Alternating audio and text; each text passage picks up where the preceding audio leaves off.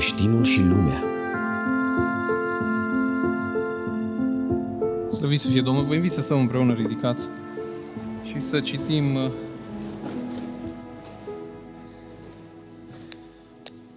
din 1 Corinteni, capitolul 1. Începem citirea cu versetul 20 și sfârșim la versetul 24. Cuvântul Domnului ne vorbește așa. Unde este înțeleptul, se întreabă Pavel. Unde este cărturarul?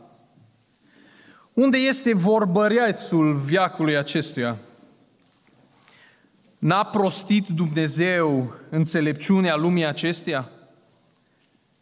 Căci întrucât lumea cu înțelepciunea ei n-a cunoscut pe Dumnezeu în înțelepciunea lui Dumnezeu, Dumnezeu a găsit cu cale să mântuiască pe credincioși prin nebunia propovăduirii crucii. Iudeii, într-adevăr, cer minuni. Și grecii caută înțelepciune, dar noi propovăduim pe Hristos cel răstignit, care pentru iudei este o pricină de potignire și pentru neamuri o nebunie, dar pentru cei chemați, fie iudei, fie greci, este puterea și înțelepciunea lui Dumnezeu. Amin. Vă invit să vă reașezați.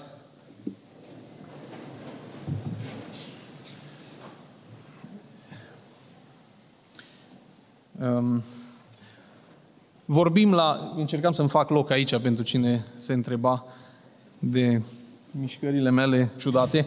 Um, vorbim la, în seriile acestea, pe care noi le numim serii dedicate tinerilor, vorbim despre o temă de ceva vreme încoace, numită creștinul și lumea. Um, și prin lume e important de remarcat și important de subliniat că ne referim la un cuvânt care e foarte cuprinzător, extrem de cuprinzător, și pe care noi îl asociem de multe ori pe bună dreptate nu cu cele mai pozitive conotații, noi cei din spațiul eclezial, creștinii, și anume cuvântul secularism. Cuvântul acesta secularism provine, etimologic vorbind,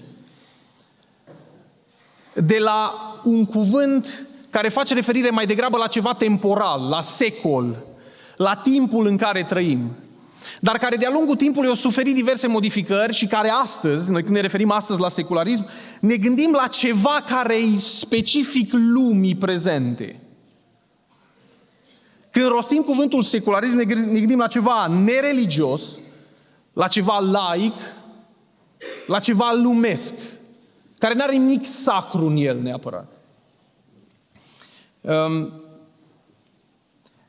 vom parcurge cu ajutorul Domnului în, în scurte cuvinte, în trei secțiuni acest text. Vom merge probabil prin mai multe versete, nu doar prin, prin cele pe care le-am citit. Am, am încercat să condensez, să citim textul condensat uh, sau cei mai important din textul acesta, dar vom parcurge și versete care sunt înaintea celor pe care le-am citit și după cele pe care le-am citit. Iar cele trei secțiuni pe care vi le propun în seara asta să le discutăm, sau câteva, cele trei subiecte pe care vi le propun să le discutăm sunt următoarele. Înțelepciunea lumii, un subiect destul de mare, se vorbește într-un supunct de predică despre înțelepciunea lumii, um, un demers uh, curajos. Vom vorbi și despre exponenții lumii, sau oamenii din lume care sunt caracterizați oarecum de această înțelepciune a lumii.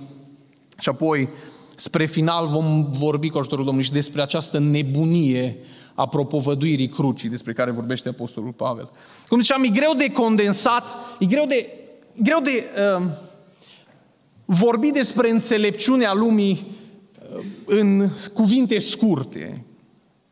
Dar ne ajută câteva cuvinte din versetul 21 pe care l-am citit. Și aceste cuvinte sunt următoarele. La un moment dat, în versetul 21, Pavel zice așa, căci întrucât lumea cu înțelepciunea ei n-a cunoscut pe Dumnezeu în înțelepciunea lui Dumnezeu, Dumnezeu a găsit cu cale să mântuiască pe credincioși prin nebunia propovăduirii crucii. Și sunt acolo câteva cuvinte în original. Pentru înțelepciune, Apostolul Pavel folosește acolo cuvântul Sofia. Și din Sofia extragem noi și derivăm cu un simplu sufix cuvântul sofism.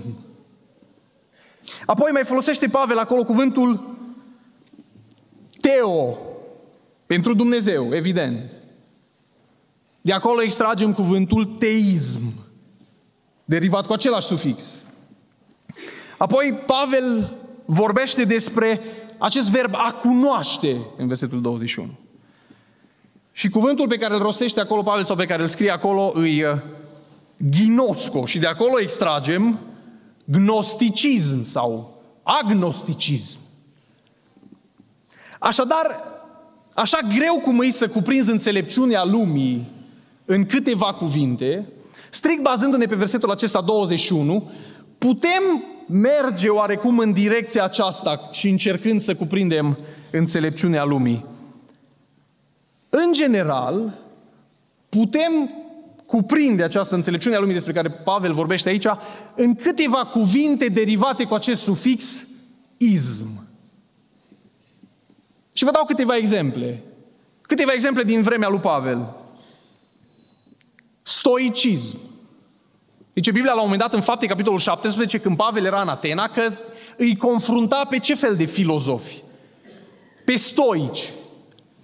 Apoi mai este o categorie acolo de filozofi numiți epicurieni. Și de aici extragem epicurianism. Și astea din timpul lui Pavel, câteva să zicem. Dar revenind la timpul nostru, câteva cuvinte care cuprind oarecum înțelepciunea lumii printr-o simplă derivare cu acest sufix ism, vă dau câteva exemple. Secularism, am vorbit mai devreme. Socialism, capitalism, evoluționism, darwinism, marxism, liberalism, conservatorism, patriotism, naționalism, totalitarism. Puneți acolo câte vreți dumneavoastră. Și toate acestea sunt niște derivate simple care practic denotă un sistem de gândire, o filozofie de viață și în spatele lor o ideologie, un cuvânt pe care noi îl folosim relativ frecvent. O ideologie. Ideologiile, în general, se bazează pe aceste cuvinte derivate cu ism. Și în linii mari, cred că nu greșim dacă, putem, dacă susținem că înțelepciunea lumii, așa greu cum o fi ea de cuprins, pentru că folosind cuvintele Apostolului Ioan din finalul Evangheliei lui, zicea la un moment dat, nici chiar în toată lumea n-ar încăpea cărțile dacă ar fi fost să se scrie despre Domnul Isus și tot ce a făcut El. Așa putem zice și noi în seara asta. Nici chiar în toată lumea, hiperbolic și metaforic vorbind, n-ar încăpea toate cărțile care să cuprindă toată înțelepciunea lumii. Dar strict referindu-ne la câteva cuvinte derivate cu acest simplu sufix ism, cred că cuprindem destul de multe lucruri. Um, vom adresa un singur din aceste, unul singur din aceste cuvinte despre care Pavel vorbește în versetul 21. Și anume, zice așa Pavel, Lumea cu înțelepciunea ei n-a cunoscut pe Dumnezeu în înțelepciunea lui Dumnezeu. Și nu în mod direct se referă aici Pavel la acest element al înțelepciunii lumii, ci mai degrabă în mod indirect. Și acest element îi următorul. Agnosticism. Și vă zic, fără să intrăm în prea multe detalii sau fără să complicăm prea mult discuția într-o seară Ehm, de duminică 12 martie 2023, creștinul sau omul religios la întrebarea există Dumnezeu răspunde cu da. Ateul la întrebarea există Dumnezeu răspunde cu nu. Agnosticul cu ce răspunde la întrebarea există Dumnezeu? Și agnosticii ăștia din ce în ce mai frecvenți, spuneam că o seara tinerilor, suntem la o seara tinerilor și probabil că mulți dintre voi întâlniți tipul ăsta de oameni la facultate, la, în general în corporații sunt foarte, foarte frecvent întâlniți, agnostici și sceptici. Agnosticul cu ce răspunde la întrebarea există Dumnezeu? Cu nu știu. Ăsta care e așa un pic mai decent, dar sunt unii care sunt mai uh, intenși și spun nu numai că nu știu, dar nici măcar nu putem ști. Și Pavel zice așa, lumea, în înțelepciunea ei, n-a cunoscut pe Dumnezeu. Și acum, tot vorbind despre acest lucru, mergem, ne întoarcem puțin în fapte, capitolul 17, unde Pavel străbate cetatea Atenei și zice așa, pe când străbăteam cetatea voastră și mă uitam îndeaproape la lucrurile la care vă închinați voi, am descoperit chiar și un altar pe care stă scris, apropo de agnostici și cei care zic că nu știu, la întrebare există Dumnezeu, ce stătea scris pe altarul acela? Unui Dumnezeu necunoscut. Măi, nu-L cunoaștem. Nu știm. Există, nu există, nu l-a văzut nimeni. Unde-i? Și cu toate astea îi înalță un altar acestui Dumnezeu necunoscut. Și concluzia mea de aici, sigur că poate fi extinsă discuția, concluzia mea de aici e că cei care consideră despre Dumnezeu că nu poate fi cunoscut, nu avem cum să-L cunoaștem, își fac ei înșiși un Dumnezeu din necunoscutul însăși. Și în înțelepciunea lor, cum zice Pavel mai târziu, oamenii nu doar că nu l-au cunoscut, dar și-au făcut un Dumnezeu din necunoscutul însuși. Și atunci când vine vorba de un Dumnezeu care e necunoscut, când vine vorba de decizii morale, e bine să fac asta sau nu e bine să fac asta? În funcție de ce decid. Dacă Dumnezeu pentru mine nu-i cunoscut, e necunoscut total.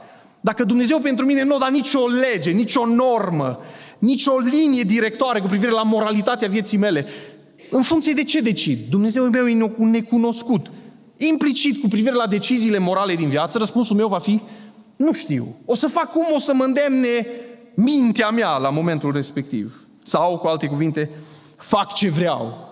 Și poziția asta a oamenilor care se raportează cu răspunsul nu știu la întrebarea există Dumnezeu, e foarte ciudată oarecum. După atâtea cărți scrise, nu?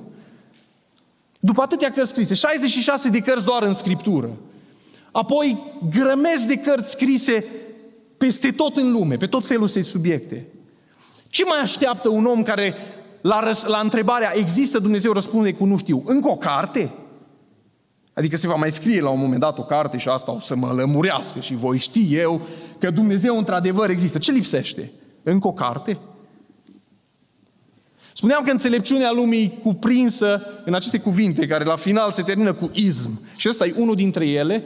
Și copiii dumneavoastră și noi, la locurile noastre de muncă, întâlnim din ce în ce mai mulți oameni care la întrebarea, există Dumnezeu, nu răspund nici cu da, nu răspund nici cu nu, răspund, nu știu. Și probabil că nici nu putem să știm. E interesant că necunoscutul acesta, atrage. Eu îi văd pe copiii noștri. Când le spui, nu deschide acolo, nu face cu tare, nu umbla acolo. Motivul pentru care umblă exact acolo sau caută exact acolo e că necunoscutul atrage. Vreau să știu ce e acolo. Și interesant să păstrăm toată, toată, toate ideile noastre despre Dumnezeu într-un spațiu așa al necunoscutului. Pentru că ne ne păstrează în mod constant căutarea activă. N-am găsit. E mai interesant să caut decât să găsesc. Um, este un verset pe care Pavel îl adresează pentru oameni de felul ăsta. În Roman, capitolul 1, versetul 20.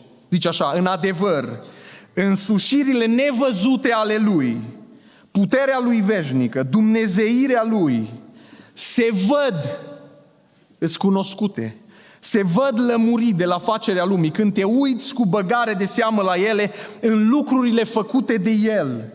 Așa că nu se pot dezvinovăți. Dezvinovățirea lor ar, ar trebui să fie în final, escatologic vorbind, într-o zi a judecății.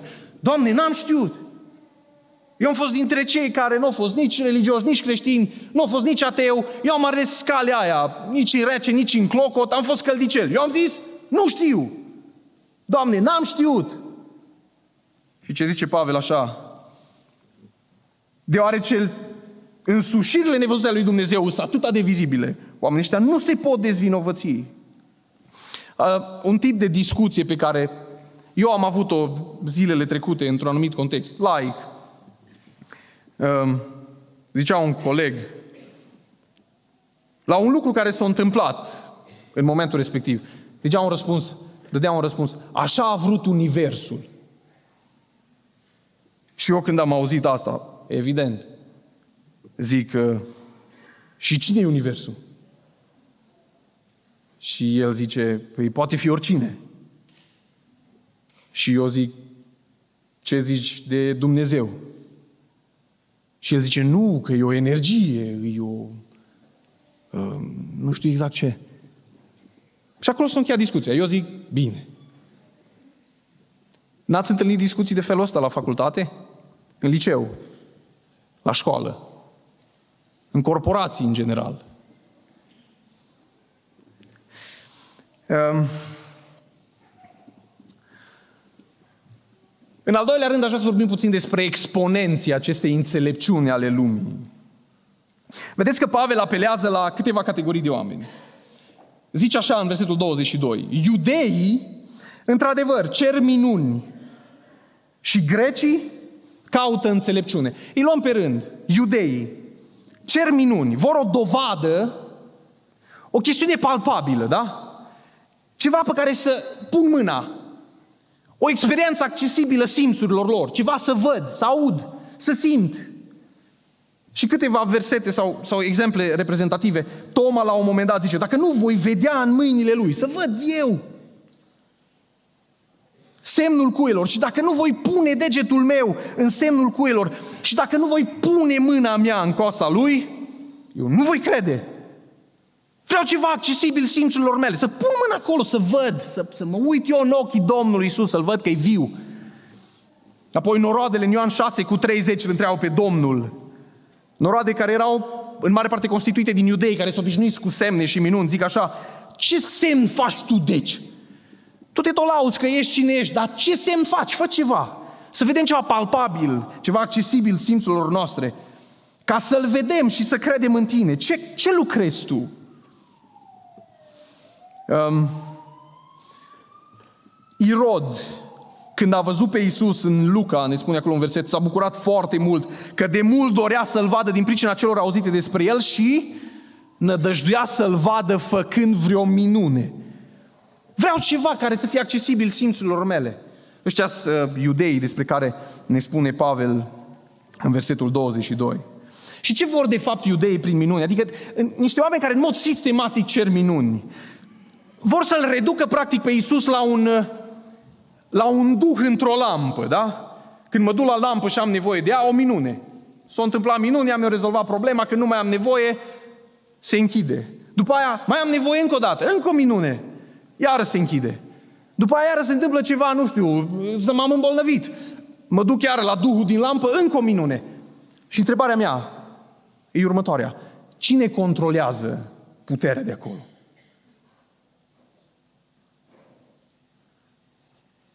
Întotdeauna eu. Pentru că oamenii care văd în mod sistematic minuni, nu le va ajunge niciodată. Niciodată nu le vor ajunge, niciodată nu le vor fi suficiente. Și ce vor ei de fapt, uh, potrivit lui Pavel, e de fapt controlul acesta al, al puterii. Pentru că în cultura ebraică, amintiți-vă, omul e făcut după chipul lui Dumnezeu. Și omul încearcă să devină cât mai mult asemănător cu Dumnezeu, dar la momentul acesta întreci măsura și încerci să devii tu Dumnezeu, tu să controlezi totul, tu controlezi acea lampă. Apoi o altă categorie sunt grecii. Grecii cer înțelepciune. În cultura greacă nu omul e făcut după chipul lui Dumnezeu, ci Dumnezeii, zeii, toate statuetele alea, toate sculpturile alea care reprezintă zeii, ăștia sunt făcuți după chipul oamenilor. În cultura ebraică, iudeii se uită la un Dumnezeu pe a cărui chip îl poartă în ei. În cultura greacă, oamenii se uită la niște zeități pe care le-au făcut după chipurile lor. Și oamenii ăștia care se uită la niște zeități făcute după chipurile lor, oamenii ăștia caută acel sistem de valori, acea filozofie. Ei caută înțelepciune.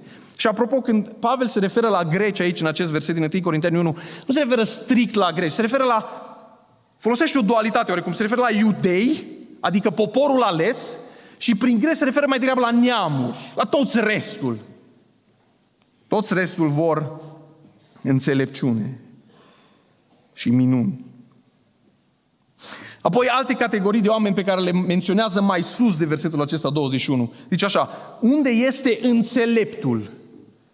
Prin înțelept, Pavel aici se referă la acel expert într-un anumit domeniu. Omul ăla care știe tot, pe domeniul lui știe tot. Și Pavel se întreabă, când vine vorba despre Hristos și despre mântuirea pe care Dumnezeu a văzut-o prin Hristos, unde e înțeleptul? Care e înțelept? Care e expert în domeniul lui s-a gândit vreodată la o asemenea soluție pentru condiția umană?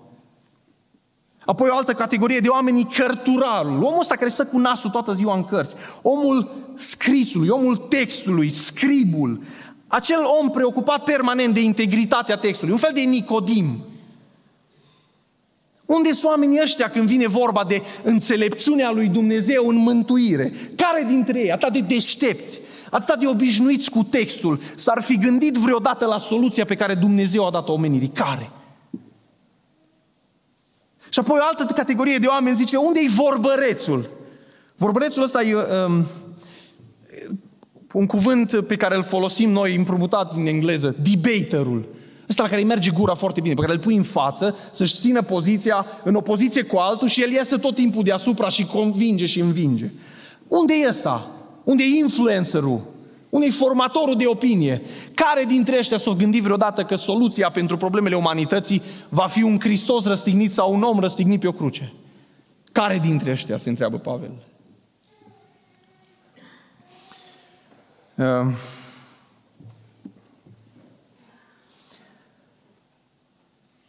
Trecem la a treia secțiune a mesajului și anume nebunia crucii. Am văzut așadar câteva lucruri despre înțelepciunea lumii, despre exponenții înțelepciunii lumii, iudei, oameni care vor numai minuni, miracole, greci, oameni care vor numai înțelepciune și un sistem stabil de valori cu care mintea lor și raționamentul lor și capacitățile lor intelectuale să rezoneze. Am văzut oameni înțelepți, am văzut oameni cărturare, am văzut oameni vorbăreți, ăștia sunt exponenții. Și acum, peste toți ăștia și peste toate acestea, Pavel pune așa numita nebunie a propovăduirii crucii. Vă imaginați vreodată, v-ați imaginat vreodată o zvastică, de exemplu, pusă pe o sinagogă? Nu ar fi ce am zice? Măi, ceva nu e în regulă aici. Sau un, un soldat roman, un soldat uh, neamț din al doilea război mondial, urcându-se într-un panțăr, într-un tank nemțesc, cu steaua lui David pe mâna dreaptă sau pe mâna stângă. E cam, cam și, și greu să-ți imaginezi așa ceva. Paradoxal, absurd, nu? Și astea, comparați lucrurile astea, imaginile astea sunt doar miniaturi. Comparativ cu ce însemna crucea la momentul morții lui Hristos.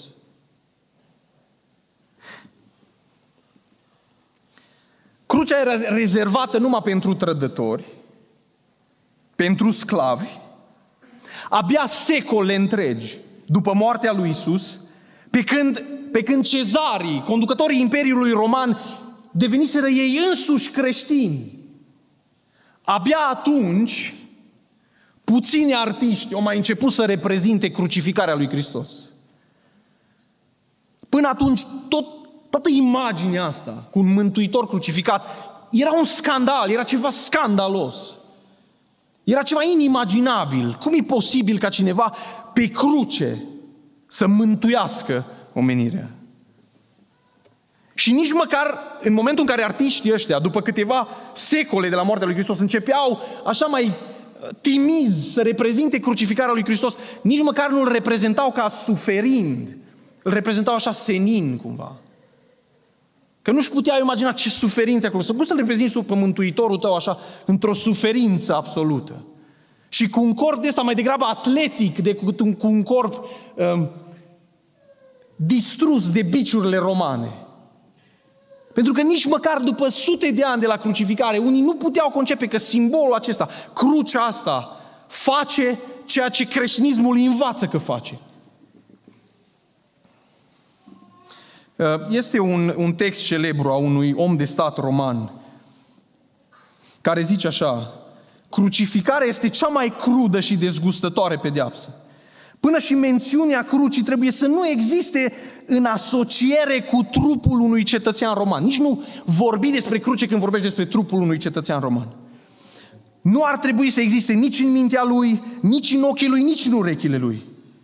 În altă parte, tot acest om de stat roman zice, să legi un cetățean roman este o crimă. Despre Cicero e vorba. Să legi un cetățean roman este o crimă. Să-l biciuiești e o urăciune. Să-l condamn la moarte este un paricid, echivalentul unui paricid. Dar să-l crucifi, zice, asta ce mai e? Nu am cuvinte adecvate, continuă el, care să descrie un lucru atât de sinistru.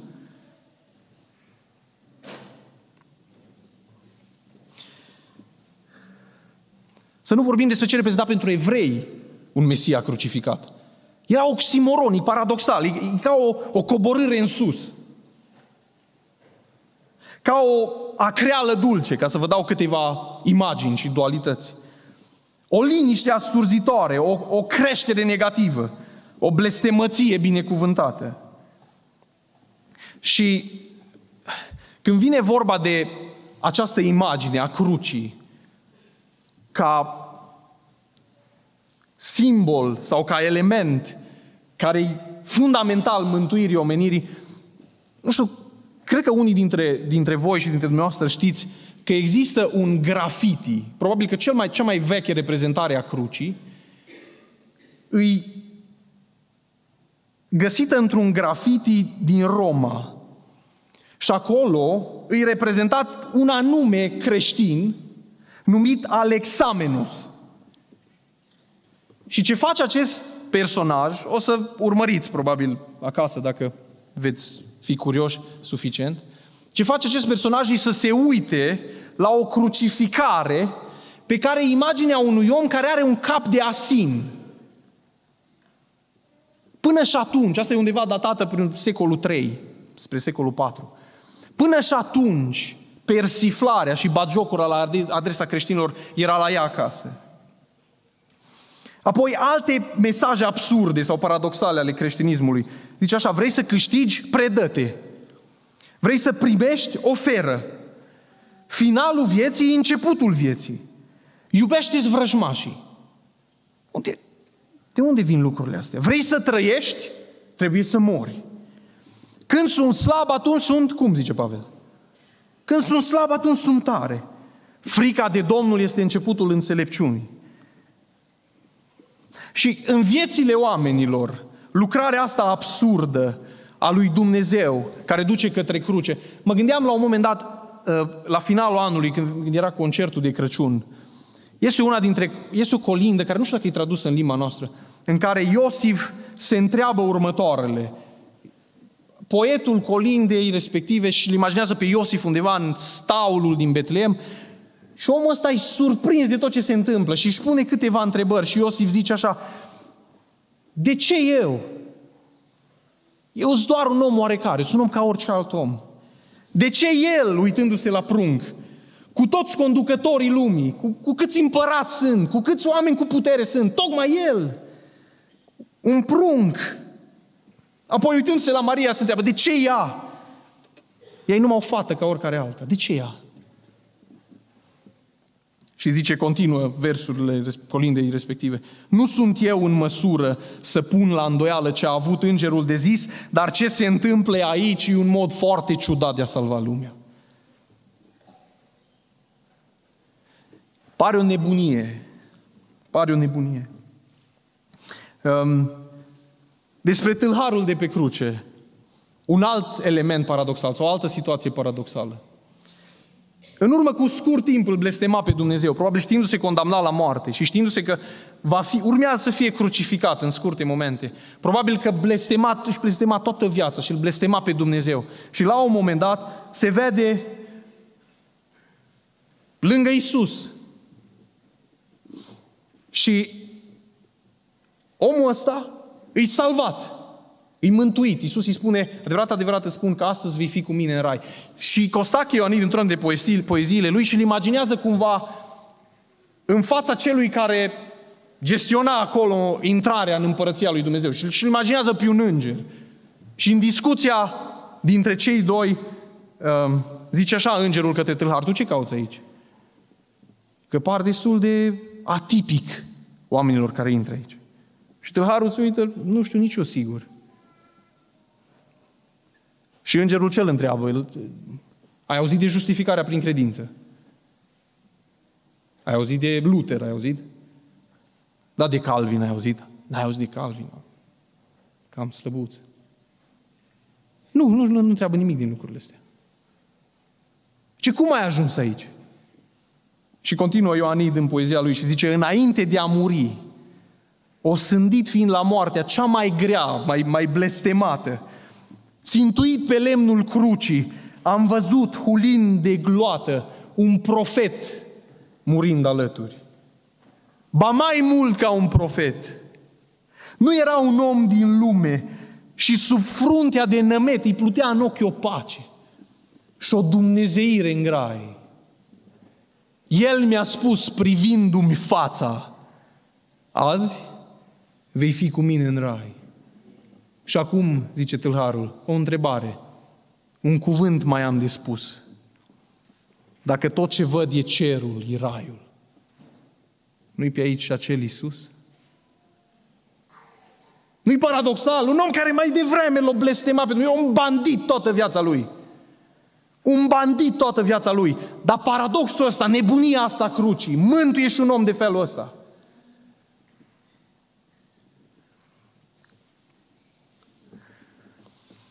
Ne apropiem de încheiere. Un dialog care are de obicei loc lunia. Cel puțin eu mâine pot să primesc câteva întrebări de felul ăsta la lucru. Ce ai făcut în weekend? Ca așa întreb, așa începe, nu lunia, pentru cei care mergeți la lucru, la birou, uh, ce, ce ai făcut în weekend?